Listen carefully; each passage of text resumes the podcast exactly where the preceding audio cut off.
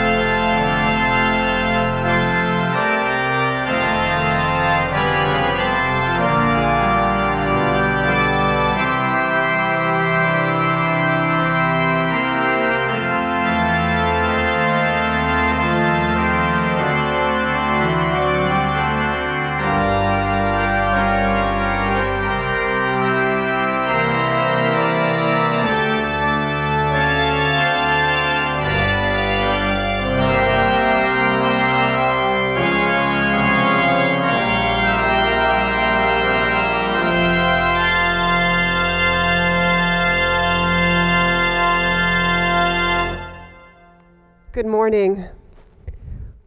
I am sorry to begin our worship this morning with the news of the sudden and unexpected death this last week of Ken Keep.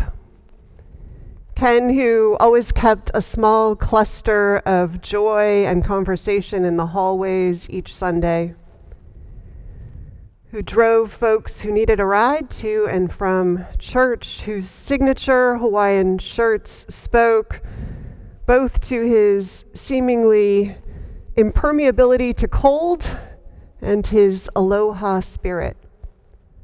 He passed away suddenly this week. He will be greatly missed. And so, as a custom of this congregation, we extinguish a light in honor of him.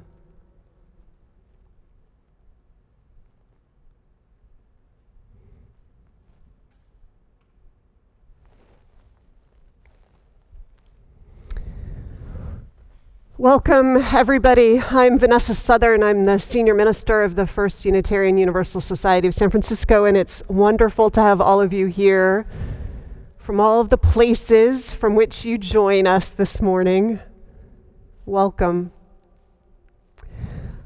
Martin Luther King Jr. gave his last sermon at the Bishop Charles J. Mason Temple in Memphis on April 3rd, 1968. It was his I've been to the mountaintop sermon, and in it he imagines God asking him, Martin Luther King, which age would you like to live in? And King goes through the different ages of time, examining each one, and then he chooses this one, the one he's in, and he says, among other things, and another reason that I'm happy to live in this period is that we have been forced to a point where we are going to have to grapple with the problems that men have been trying to grapple with through history. This morning, we're going to talk about part of what it takes to do the reconciling work of moving beyond division to grapple and heal the problems of this day. So, welcome. I want to thank everybody who made this Sunday possible. So, I want to start with our musicians, with Reiko Oda Lane, with the beautiful organ music, to Mark Sumner, our choir director and accompanist this morning, and to our beautiful singers, Leandra Ramm, Brielle Marina Nielsen, Ben Rudiak Gould, Asher Davidson. I want to thank our tech crew, Jonathan, who's always such a fabulous puller together of this miracle of modernity, Jonathan Silk, and to our camera people, Derek Shackelford and Shuli Ong, to Joe Chapeau, who's on chat. So if you have questions, please ask Joe. I want to thank also the people who are helping me lead worship this morning here on the chancel to to Meg McGuire, who just had a nice week off that she earned and is back with us, our ministerial intern, who we're so grateful for. And to Dennis Adams, our worship associate, Dennis, whose professional life is as a trained clown among many of his gifts, and who's a joy to have here every time he's with us. If you join coffee hour, please thank our hosts who make that time together possible. And thanks to Judy Payne for the happy flowers that bring sunshine into the sanctuary this morning. More of it. If you're here for your first time, I invite you to download the order of service so that you can follow along. Let's begin worship lighting the candle that we light every week since we have begun this time, begun this time apart. And in lighting it, we recognize all of you who are with us here in this space in spirit until such time as we can be together again in body.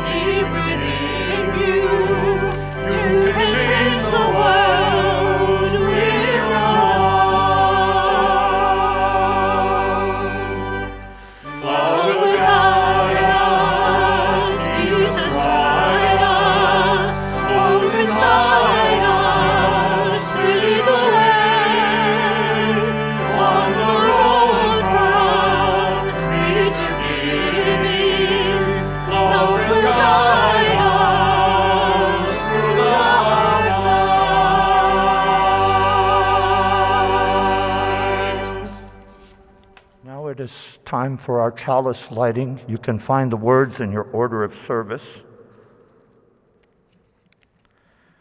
We light this chalice for the light of truth, the warmth of love, and the fire of commitment.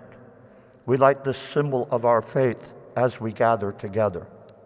If this is your first time watching, we're so glad you're here. As Vanessa mentioned, you can follow along in the order of service, which is available in the description of this video and is emailed to everyone who receives our newsletter. So if you don't yet receive our newsletter, we encourage you to sign up through the link in the order of service or in the video description. And today, and just about every week after worship, you're invited to join our Zoom coffee hour, where you can connect more deeply with others in this community. Toward the end of the service, Joe Chapeau will place the link in our chat, and again, you can find it in the order of service and the video description. Also, in your order of service, you'll find a list of upcoming opportunities to connect, learn, and practice with others in this community. We invite you to read through the offerings and join in anything that interests you. I'll point out just a few in particular. Today at 1:30 p.m., the Sunday Forum and the Human Rights Working Group will be hosting the Reverend Leslie Takahashi, who is the senior minister of the Mount Diablo UU Church in Walnut Creek and is the outgoing chair of the Commission on Institutional Change. Reverend Takahashi will be speaking on the work of that commission and the report widening the circle of the concern that many of us in this congregation have been making our way through this year. You may note that the time of this event has changed, so I'll just say it once more. It is at 1:30 p.m. today, not at 1, and we hope that you'll be able to join us. This Tuesday, January 19th, UUSF will be hosting a blood drive from 10 a.m. to 3 p.m. here at the center. Strict safety measures are being taken due to COVID 19, and your contributions are as essential as ever. We're looking for four more signups so that we can meet our goal.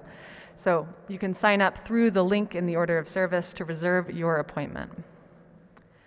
And one more reminder if you're looking for ways to build deeper connections within this community, consider again joining our small group ministries program.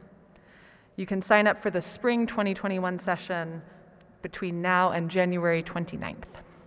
And now I'll turn it over for a special announcement from the Reverend John Buehrens in just a few weeks, on the 6th of February, UUSF is going to be holding its annual auction to support vital church programs. The goal is $30,000. Much needed in our church budget because our UU Center has been closed due to COVID, and the many community groups that we both try to help and then who give us something in return have not been able to meet here. Yet the costs go on. The auction committee, I think Ken would approve of this, chose an aloha theme, thinking of our most multicultural state and in keeping with our own commitments to dismantling white supremacy culture. One item that will be up for auction is a trip for two to Hawaii, airfare included, with high end hospitality provided by our friends at the church in Honolulu and then reciprocated for two of their members back here. Air miles were donated to make this possible, and it includes a celebratory meal. Redeemable, we hope, next fall or winter when we can travel again. But we also need other donations meals, delivered with masks on now or shared later in person when possible. I'm giving a meal to be delivered that I learned from Yotam Ottolenghi, a delicious vegetarian soup. It's been taste tested by some members. And I'm also next winter going to do- donate a Northern Italian feast with good wines when we can gather around a common table again. What can you offer or donate? An object of art, a craft, a skill, a conversation? Every one of us should try to have something left over after we take care of ourselves to help someone else or a cause greater than ourselves. And no community helps remind us more of this than this church community. So please let us know what you might have left over that you'd be willing to offer to the auction. Joe Chapeau in the church office will be glad to help you fill out the form. And thanks. And now I invite us into the deepening of worship by singing together our meditation on breathing. If you are new to our community, the words are simple.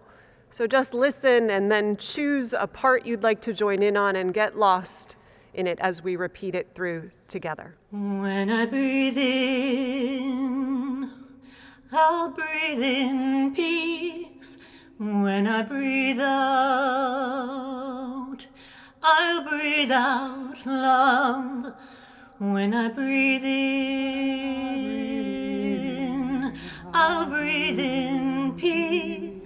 When I breathe out, I'll breathe out love. When I breathe in, I'll breathe in peace. When I breathe out, I'll breathe out love. When I breathe in,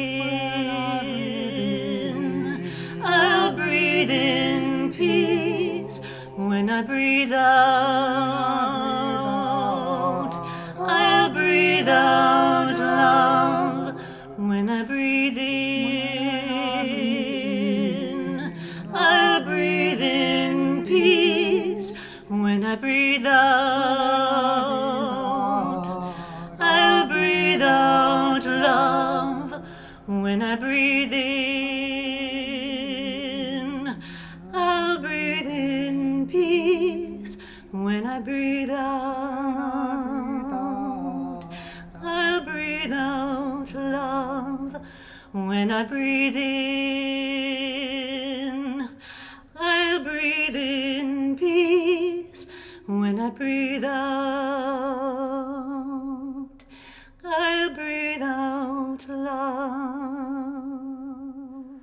Now that you're nice and centered and grounded, it's time for our covenant and doxology, the words to which you'll find in your order of service if you'd like to join in. Love is the spirit of this church, and service is its prayer. This is our great covenant to dwell together in peace, to seek the truth in freedom, and to help one another.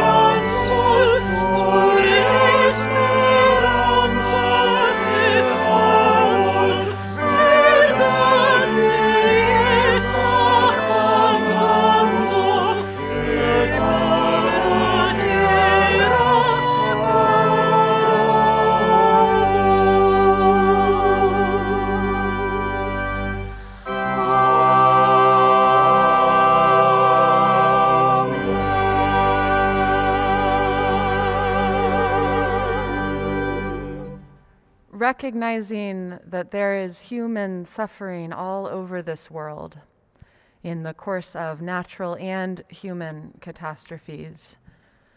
We ring our gong this morning in honor of three such places of suffering and struggle. We ring our gong first, as we have since July of 2019, for those lives held and those lives lost in federal custody in our detention camps. For the mounting trauma to children separated from their families, for all people held without charges in less than transparent or humane circumstances in this repeat of some of the most shameful chapters in our nation and our world's history of xenophobia and racism. We ring our gong seven times for this week of days for which we bear responsibility as citizens, for this violation of human dignity done in our name. We ring our gong additionally once for the losses this week to COVID 19. This week, 106,440 people died of COVID 19 globally. A devastating 24,608 of those in the United States alone. We hold in our hearts all of these losses, each one of those people precious, whole, and worthy of love. And we hold in our hearts all who continue to risk their lives to provide essential services, those suffering from loss of employment, those whose lives are especially vulnerable to the disease and all whose isolation and struggle through grief and loneliness grows harder the longer this pandemic continues.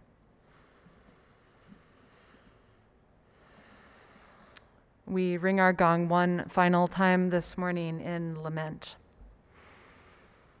Lament for the more than 400 years of trauma since the first of the generations of people were stolen from their land. In lament for centuries of violence inflicted on black bodies, for the outright brutality and the violence disguised as bureaucracy. In lament for the generational trauma and injustice at the hands of systems that waste and constrain life, that seek to crush possibility before it can flower. For this ongoing collective wound that we carry.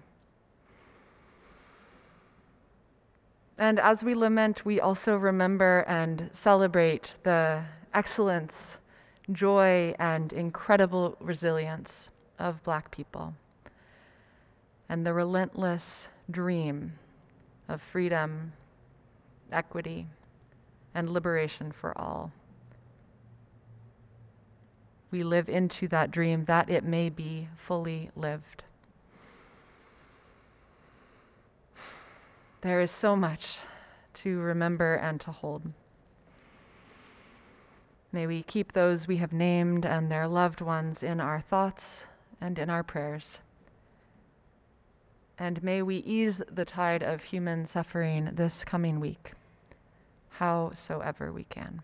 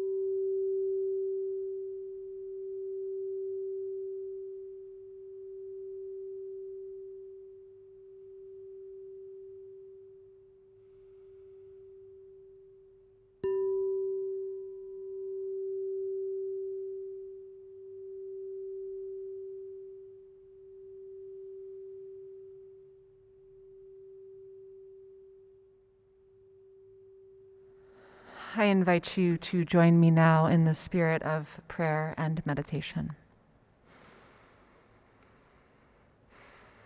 Spirit of life, mystery that flows within and between us, abiding love beyond our naming. We gather this morning with stories fears and hopes, as unique as each of us. Grounded, nevertheless, in shared longing and shared commitment. We gather this morning in our wholeness and imperfection, with our broken hearts and our steadfast commitment holding losses deeply personal and undeniably shared. We gather this morning with gratitude for that within and around us which is constantly adapting and regenerating. That reminds us that we and our world are always being made and remade. With gratitude for those who have traveled this way before us, our well ancestors of blood and spirit, for their resilience and their gifts. With gratitude for the deep knowing that our liberation is inextricably bound up together for that longing within each one of us that we may together get free.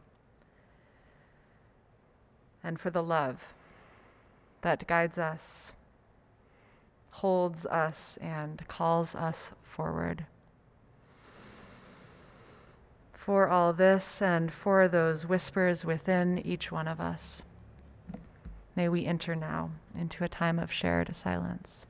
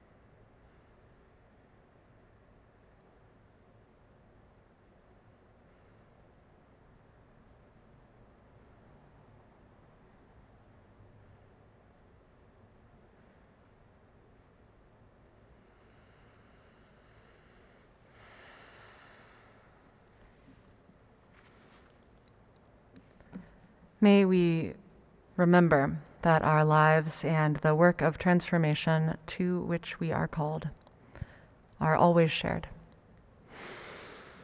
May it be so.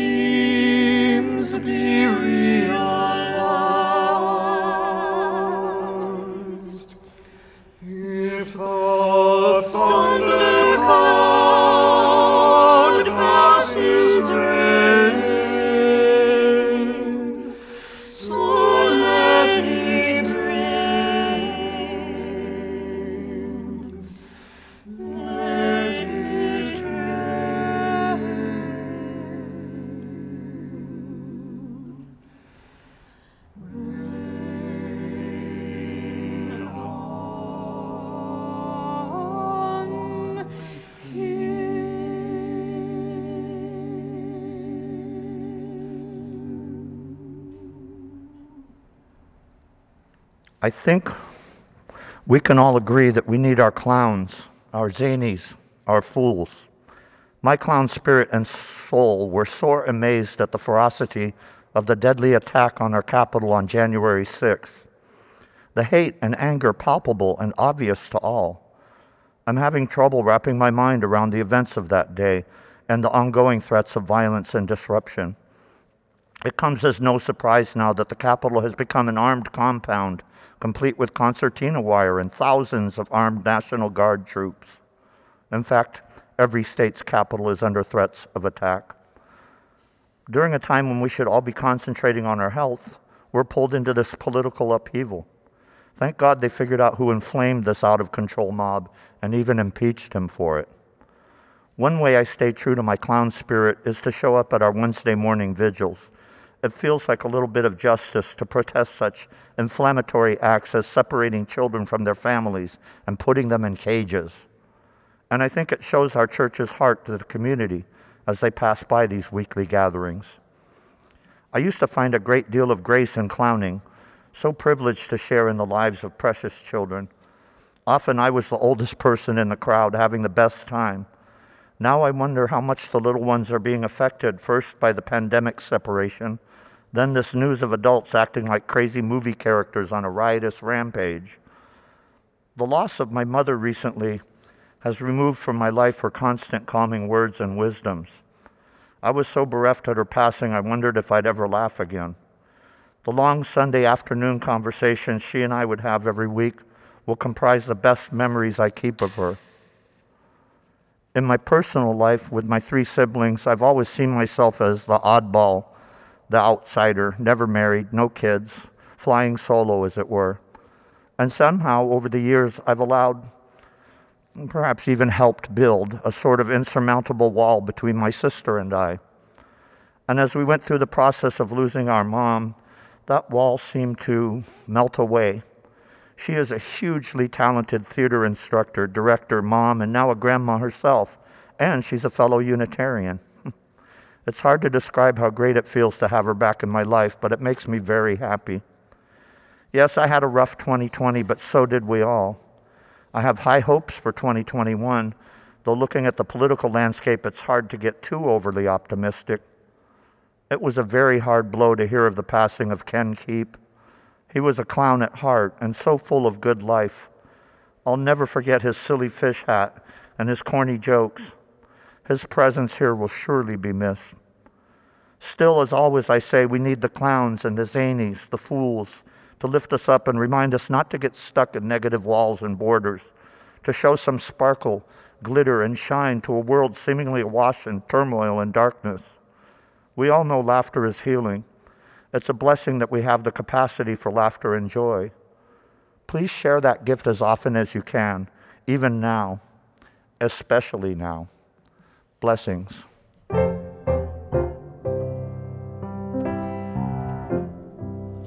I went up to the mountain because you asked me to. Up over the clouds to where the sky is blue. I could see all around me everywhere. I could see all around me, everywhere. Sometimes I feel like Sometimes I I've feel never like been nothing but tired. but tired. And I'll be working, Working, working till the day I expire. till the day I expire. Sometimes I lay down. Sometimes I lay down. No more can I do. No more can I do. Because to on again.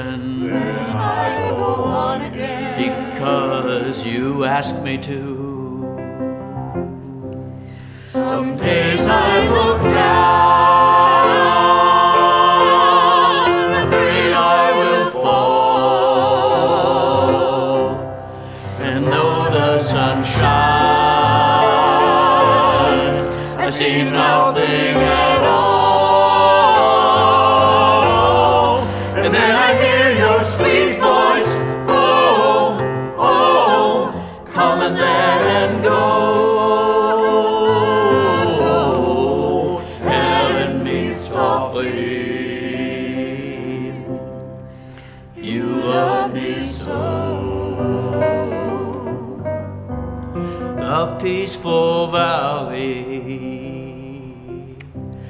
just over the mountain. The peaceful valley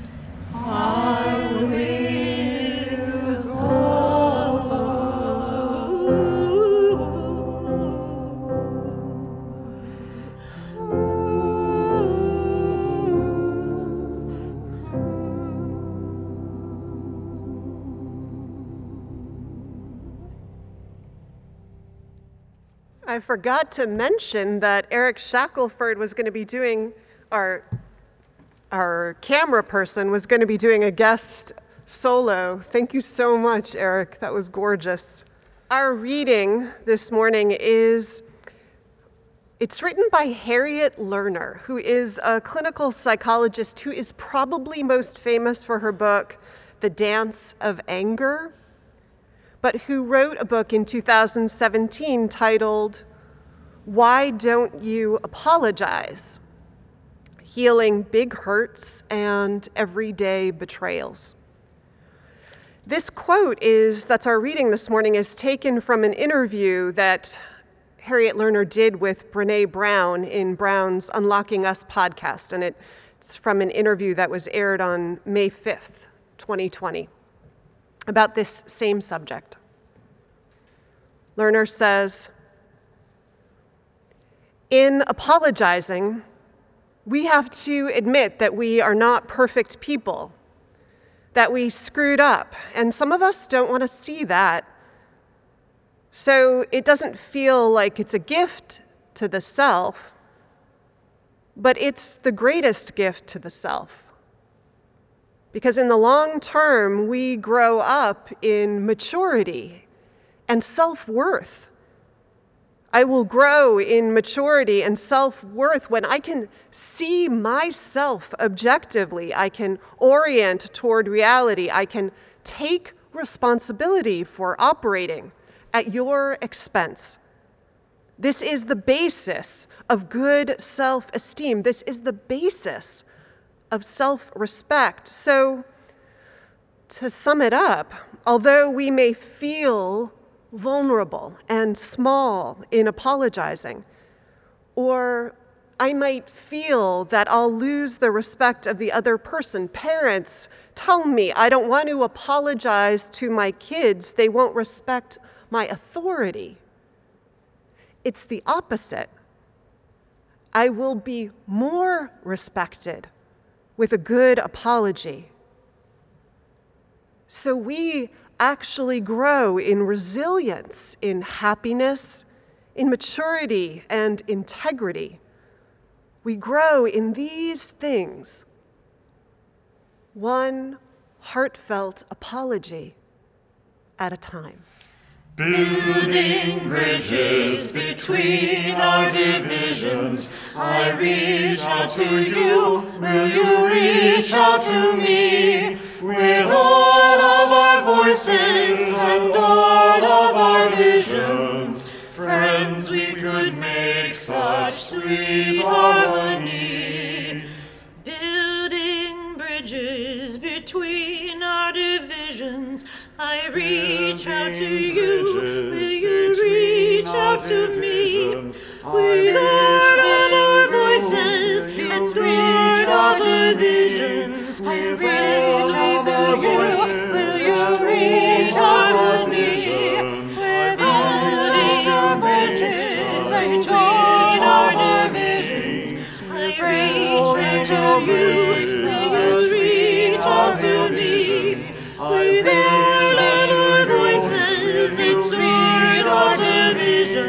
Visions, I reach out to you. Just reach out to. With all of our voices and all of our visions, friends, we could make such sweet harmony. Friends, we could make such sweet harmony.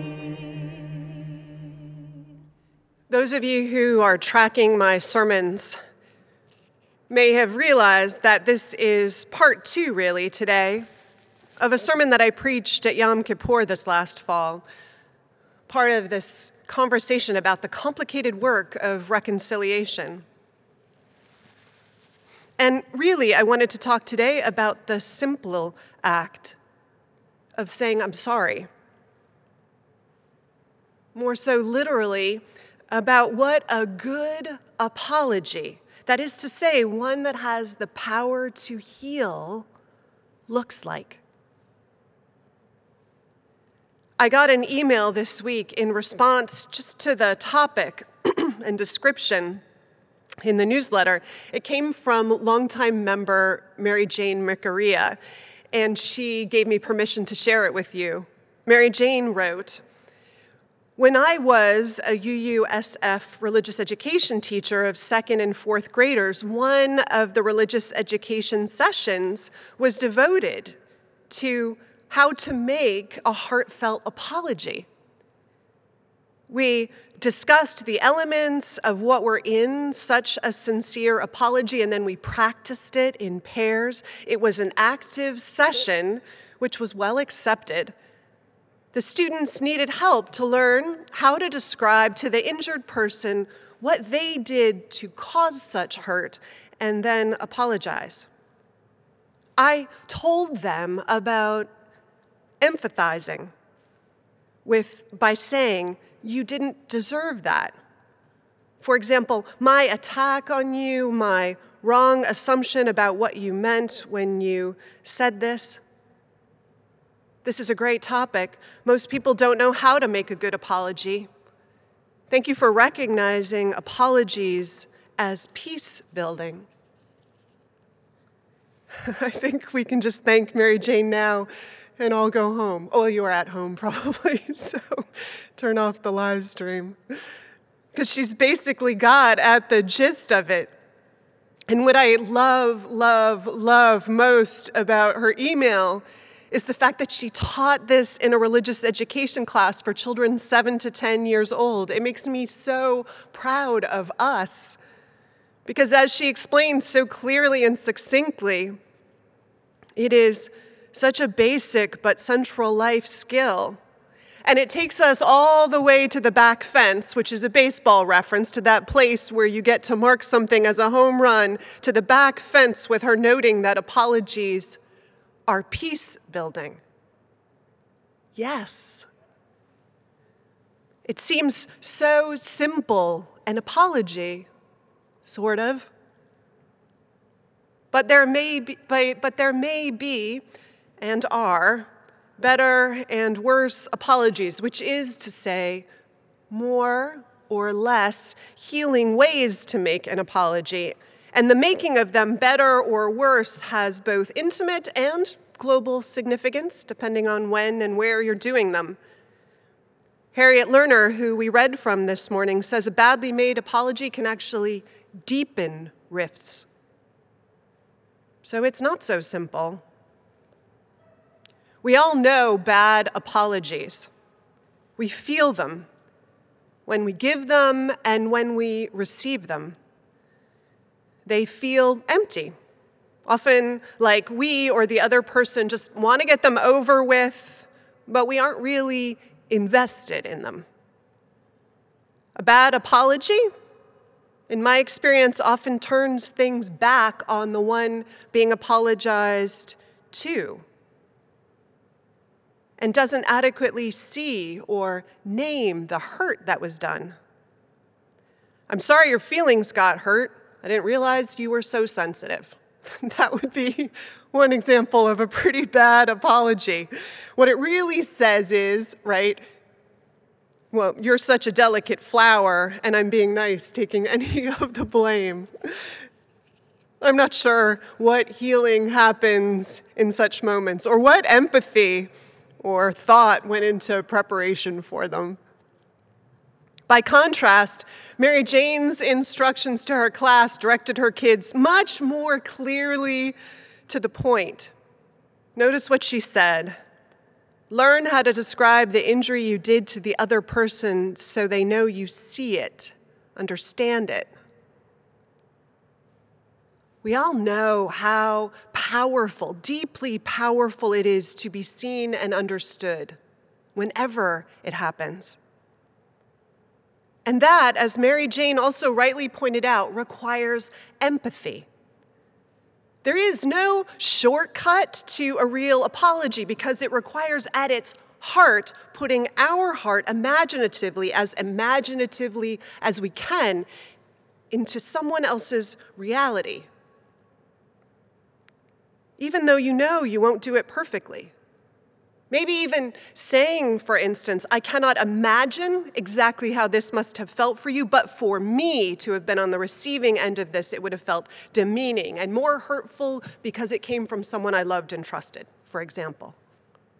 To name all of that, which I think is hard for the reasons that Harriet Lerner pointed out in the reading this morning in part because it requires from the beginning that we admit that we are not perfect.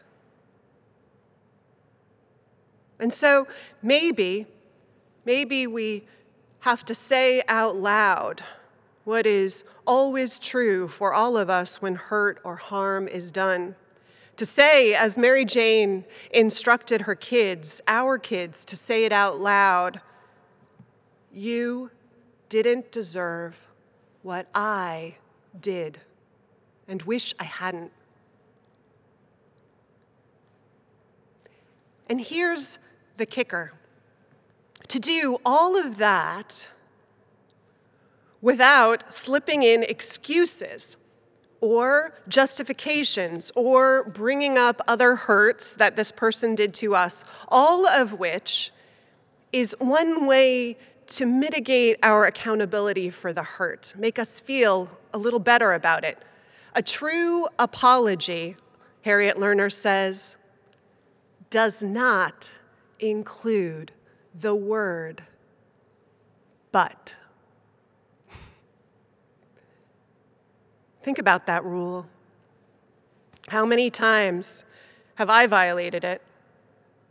How many times have we violated it? But it's so obvious once it's stated, right? I mean, saying, sometimes you make me angry, so angry that I want to say mean things, and I'm sorry for that, or that I say mean things. I mean, that's not a healing apology, right? Not really, not fully it still holds in it evidence that the person who did the harm is not taking full responsibility for what they did and the wrong of it, right? It's still holding out this little bit of justification, perhaps, for when and why they might do it again.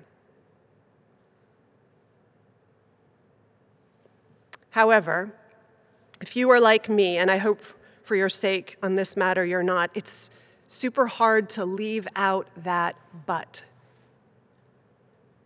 I mean, how often is it that you or I do something mean or thoughtless completely out of the blue? There's always a lead up, right? I mean, there's always, at the very least, an incredibly busy day or a bad night's sleep or ignorance. And just as often, there is also present, often, previous interpersonal friction or another hurt that preceded the one just before we dealt out ours, one that we didn't name and we didn't ask for accountability and healing around. And yet, Lerner says that we have to leave all of that out in the apologizing moment. She says we can go back later, you and I, and later, we can ask for another conversation about circumstances that aren't working for us, or patterns in the relationship that need changing, or even about past hurts. But in the moment of our apology, we have to leave all that unnamed and unscheduled and just do our own empathetic, humbling apologizing. Have any of you done that lately? Or experienced that lately, received it. I have. I have actually both offered and received this kind of apology in the last few months. And it's probably what had me thinking about this sermon topic. Because both experiences have made me aware of how hard it is and how disciplined and intentional emotionally that we have to be to do all of it. to be present to the harm we've done, to speak it, to say how the other person does not deserve it, and how sorry we are. Speak aloud about our imperfection.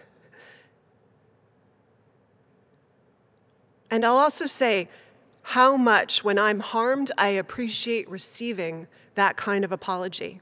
How wary I am, to be honest, waiting and listening when the apology starts for the part that might not name the hurt done empathetically, that won't say that I didn't deserve it as the ground that we stand on in that moment, unambiguous and unmuddied, and not try to justify the hurt or worse, blame it on me in some way.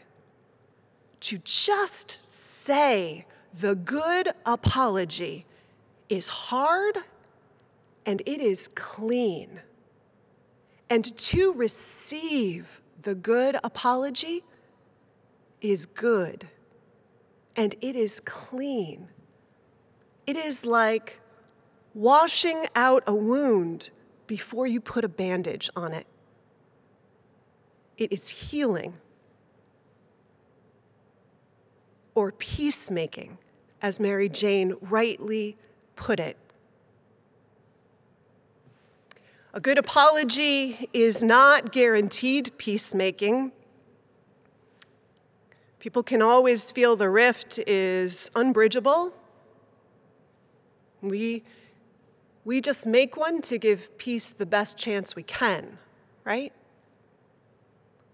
As Harriet Lerner said in her interview with Brene Brown, I believe that the words, the two words, I'm sorry, are the most important words in our language. We are all connected, we all screw up, we're all imperfect beings, and for this reason, we need to give and receive apologies, and that need will be with us until our very last breath. So, all of that is why I wanted to talk granularly about the subject of saying I'm sorry, because it's so essential to our personal life and also our life goals, the carnage we do not want to leave behind, the healing we do want to leave behind, the love we want to make real. And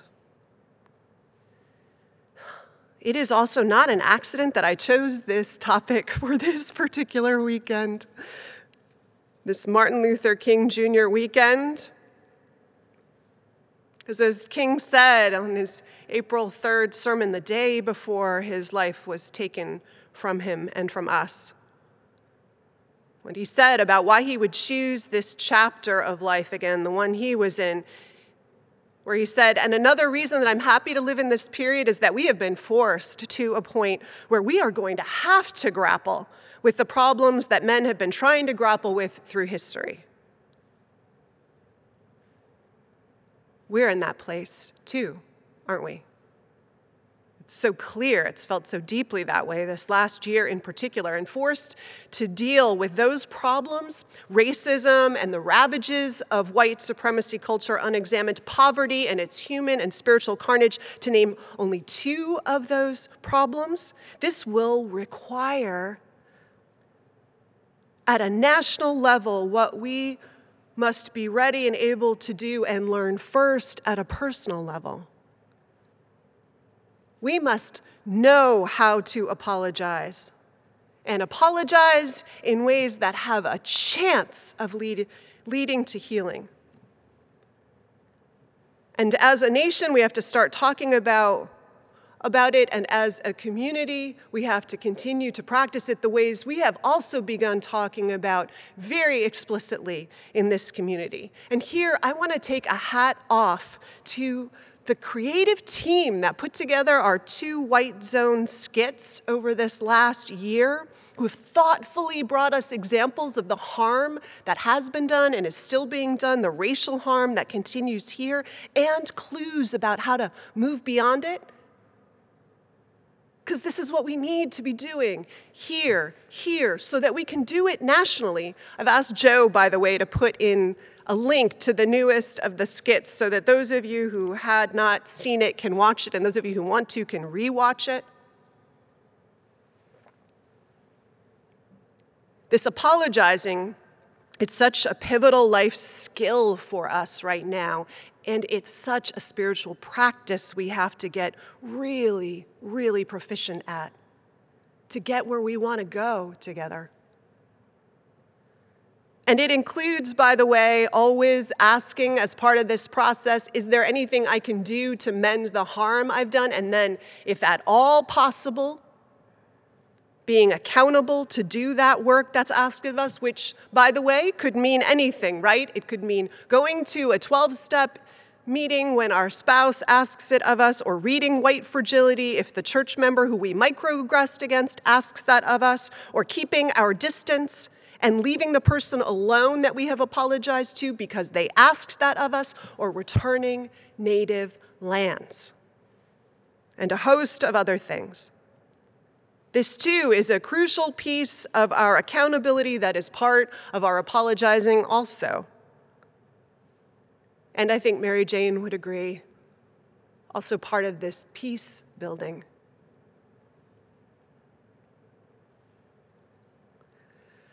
Finally, friends, I chose the topic for today knowing also that this weekend was the weekend before the inauguration. I had no idea how much more fraught and divided we would feel at this moment. I knew there was harm that had been done we had to pay attention to, but I had no idea how increasingly challenging it might be to bring us all to the table to do this work. Or how the stakes and importance of doing so would have risen. But here we are. In a world where last Sunday I put the staff and lay leaders on high alert about COVID 19's new mutation, asking everyone to wear their KN95 masks on Sunday and any time we were in this building in close quarters or on the steps at our rally on Wednesday morning. And last night, I had to put the staff on high alert because of threats of attacks against liberal churches that are circulating around the country. I know you and I had hoped that this, this new year could start fresh and hopeful. I think we begin it recommitted to what I'll call a determined kind of hope. Because, as Martin Luther King Jr. said, we must accept finite disappointment but never lose infinite hope. As he said, darkness cannot drive out darkness, only light can do that. Hate cannot drive out hate, only love can do that. As he said, forgiveness is not an occasional act, it is a permanent attitude. As he said, I have decided to stick with love. Hate is too great a burden to bear. And, as he said, faith is taking the first step, even when you don't see the whole staircase. So we gather to remind ourselves and one another of what it might mean to live this way. One recommitment at a time, one gathered up skill at a time, this gorgeous and glorious community of fools and clowns, of second graders and works in the progress grown ups, people of faith, asking of themselves the deepest empathy and accountability trying to give real peace and healing a chance. One apology, one day at a time. And in this way, with grace and luck and spirit, laying the groundwork for a truly beautiful, dreamed of, hopeful, brand new day. May it be so. Amen.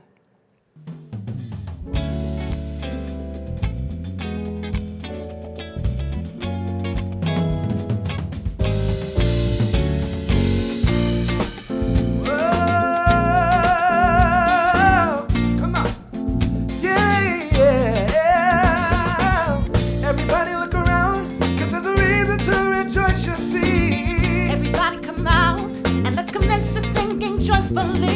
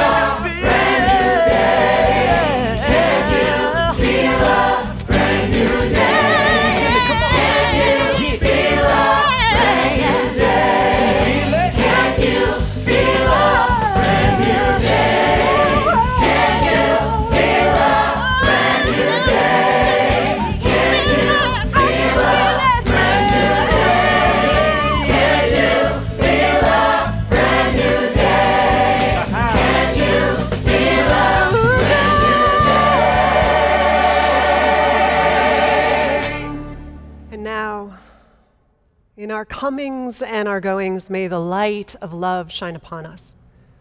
Out from within us, be gracious unto us and grant us peace.